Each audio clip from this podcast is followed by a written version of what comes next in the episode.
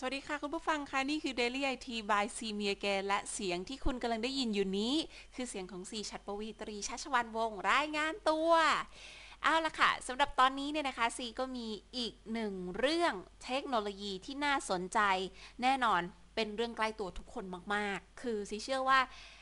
หลายๆคนที่กำลังฟังซีอยู่ตอนนี้คงจะต้องเคยพบประสบการณ์แก๊ง call center โทรมาหาเคยปะคะเคยแบบมีแบบมั่วๆเป็นธนาคารโทรมาหาแล้วก็แบบพูดถึงบัตรเครดิตที่เราไม่มีหรือว่าพูดถึงแบบคุณเป็นหนี้บัตรเครดิตนู่นนี่ที่เราแบบเอ๊ะเราไม่ได้ทำซะหน่อยเออซีว่านะขนาดซีในซียังเคยเจอคนโทรมามั่วเลยอะว่าแบบเอ้ยพูดถึงบัตรเครดิตที่เราไม่มีซะหน่อยแบบยี่ห้อนี้อะไรอย่างเงี้ยซึ่งวันก่อนเนี่ยซีได้มีโอกาสคุยนะคะกับทางเจ้าหน้าที่ตำรวจที่ว่าง่ายๆว่าเขาเป็นแก๊งของตำรวจไซเบอร์เป็นหน่วยงานเรียกได้ว่าเป็นหน่วยงานที่ปราบปรามเกี่ยวกับอาชญากรทางด้านนี้โดยตรงอาชญากร ไอ ที อะไรทั้งหลายนี่นะคะเอาเป็นว่าว่าง่ายๆเลยว่าเขาบอกว่าแก๊ง call center เนี่ยระบาดมากๆแล้วก็คนไทยส่วนใหญ่อะที่เป็นแก๊ง call center เขาชอบแบบย้ายไปอยู่ต่างประเทศอะหรือไม่ก็เป็นชาวต่างชาติมาอยู่เมืองไทยเพื่อกระทำการบางอย่างแต่ว่าก็คือต้องมีผู้สมรู้ร่วมคิดในประเทศด้วยนึกออกไหมอย่างล่าสุดเนี่ยเจ้าหน้าที่ตำรวจก็เพิ่งไปจับแก๊ง call center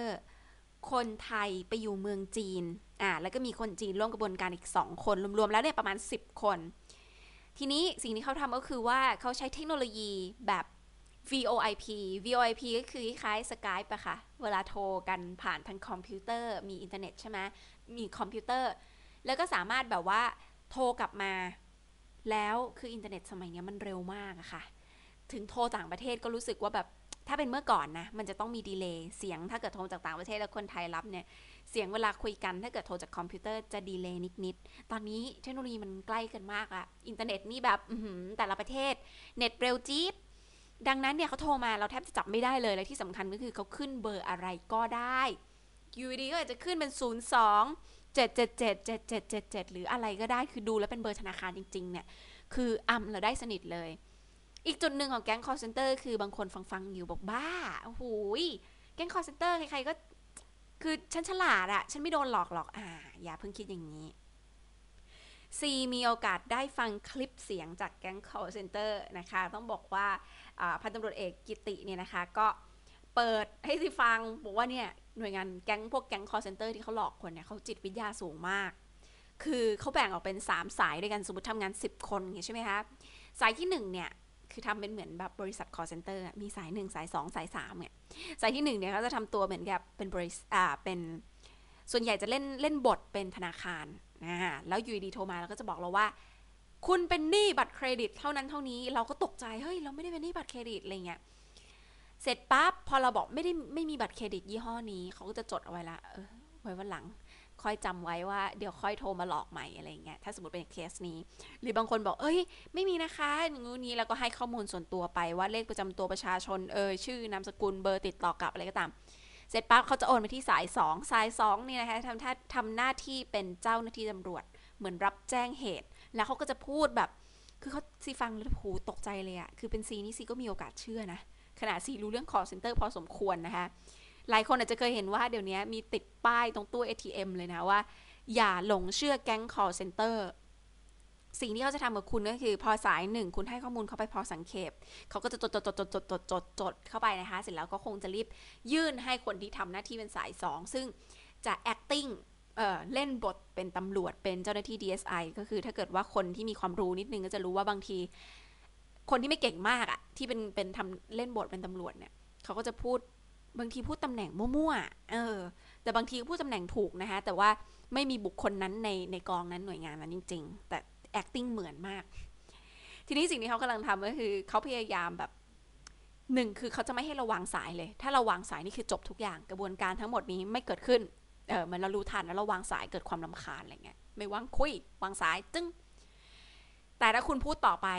อ่ะสิจะเล่าต่อเขาจะทำหน้าที่เป็นเหมือนตำรวจแล้วก็จะพยายามไซโคเราอะไซโคเราว่าเนี่ย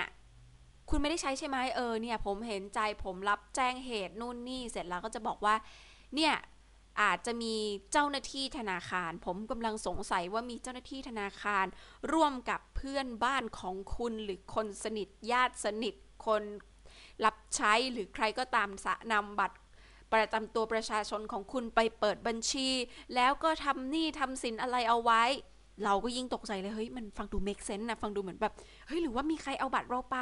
แล้วสร้างหนี้เข้าไปแล้วเราก็เลยจะต้องมารับผิดชอบกับธนาคารหรือเปล่าอ่าเริ่มหลงกลพอคุณหลงกลมาถึงระดับหนึ่งปั๊บสายที่สองเริ่มเห็นว่าคุณเริ่มตกใจเริ่มเอ๊ะเราจะทำยังไงให้เราหลุดพ้นหรือเราได้เงินคืนหรืออะไรก็ตามเขาจะโอนไปปิดจ็อบที่สายสามนะคะสายสามเนี่ยจะเก่งที่สุดละคือเหมือนกับคงข้ามวอร์ดมานานละ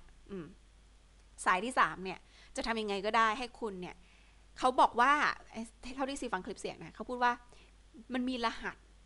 เออเป็นรหัสของแบงก์ชาติถ้าคุณกดรหัสจำนวนเงินเท่านี้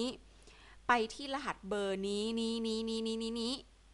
เงินของคุณจะถูกโอนคืนกลับมานี่มีอย่างนี้บอกเราอย่างนี้ด้วยนะบอกว่ามันเป็นแบบระบบอันล็อกของแบงก์ชาติคือมันเป็นรหัสที่ใส่เข้าไปในตู้ เอ ที เอ็ม แล้วเนี่ยมันมันจะรู้กันเลยอะไรเงี้ยจริงก็โอ้โหฟังดูแล้วเขาเข้าใจคิดจริงๆมีพูดเรื่องศัพท์เทคนิคอะไรที่ดูแบบว่ามันเป็นรหัสที่มีชื่อว่าอะไรแบบมีมีคีย์โน้ตอะไรคีย์เป็นแบบคือแบบเฮ้ยมันเป็นไม่ใช่คีย์โน้ตคีย์เวิร์ดนะคะเป็นคีย์เวิร์ดเขาแบบเรียกได้ว่าเขียนบทกันมาเลยทีเดียวเอาออสการ์ไปเลยดีกว่านะคะฟังแล้วแบบหลงเชื่อได้ง่ายๆเลยนะคะก็ระวังให้ดีด้วยละกันเพราะว่าสิ่งที่เขากำลังจะทำกับเราเนี่ยหลังจาก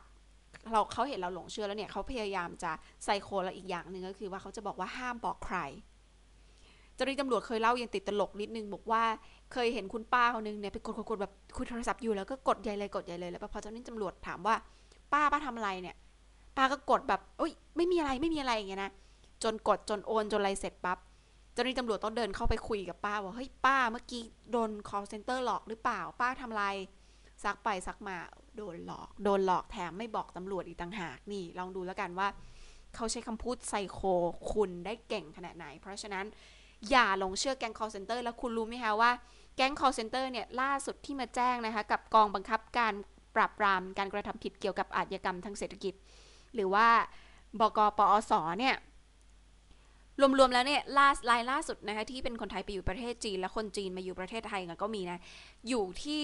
ความเสียหายอยู่ที่ประมาณสิบล้านแต่เท่าที่ซีเคยคุยกับท่านรองอธิบดี ดี เอส ไอ คุณยานพลยั่งยืนเนี่ยนะคะบอกกับซีว่าเสียหายเนี่ยหลายๆเคสที่มาแจ้ง ดี เอส ไอ เสียหายรวมๆแล้วเกือบร้อยล้านบาทดังนั้นคุณอย่าคิดว่าคุณฉลาดหรือคุณโง่แต่เอาเป็นว่าให้คุณรู้เท่าทันแก๊ง call center เพราะว่าพอเสียหายไปแล้วเนี่ยสิ่งแรกที่ทำได้ก็คือทำใจเลยค่ะเพราะว่าถ้าเกิดว่าเขาไม่ได้เอาเงินเราไปถลุงเสร็จจนหมดแล้วเนี่ยคือยากมากอะที่เราจะได้เงินคืนนะคะเพราะฉะนั้นเนี่ยอย่ากด เอ ที เอ็ม รับโทรศัพท์จากคนที่ไม่รู้จักอย่าให้ข้อมูลใครก็ตามใดๆก็ตามห้ามเลยเด็ดขาดนะคะนี่ก็เป็นแก๊ง call center ที่มีเยอะมากแล้วก็ระบาดไม่รู้จบรู้สิ้นปีที่แล้วซิก็ทำไปแล้วใน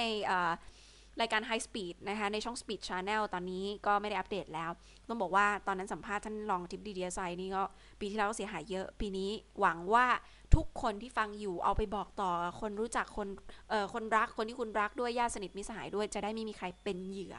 ไอ ที สำหรับวันนี้สวัสดีค่ะ